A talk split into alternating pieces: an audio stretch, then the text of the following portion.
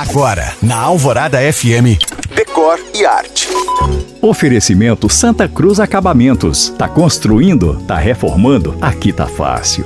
Hoje eu te conto a história de um divertido clássico decor que tem até música, de Vinícius de Moraes. O Pinguim de Geladeira. Essa figurinha, que confere toque vintage ao ambiente, desembarcou no Brasil depois da Segunda Guerra nos anos 50, quando os refrigeradores chegaram por aqui.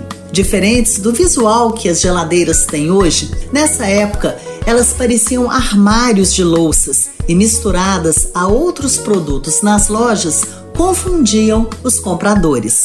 Assim, a marca americana Kelvinator, que hoje pertence à sueca Electrolux, teve a ideia de distribuir aos vendedores estatuetas de pinguins, que são animais que vivem no gelo, para serem colocados em cima do eletro e acabar com a confusão da clientela. Daí, para a casa das pessoas, foi um pulo. Ao comprar uma geladeira, todo mundo queria levar o tal pinguim também.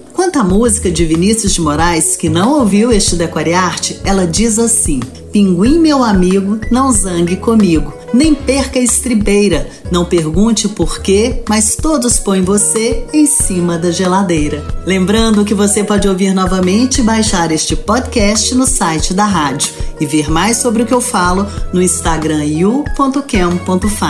Eu sou Janina Esther para a rádio Alvorada FM.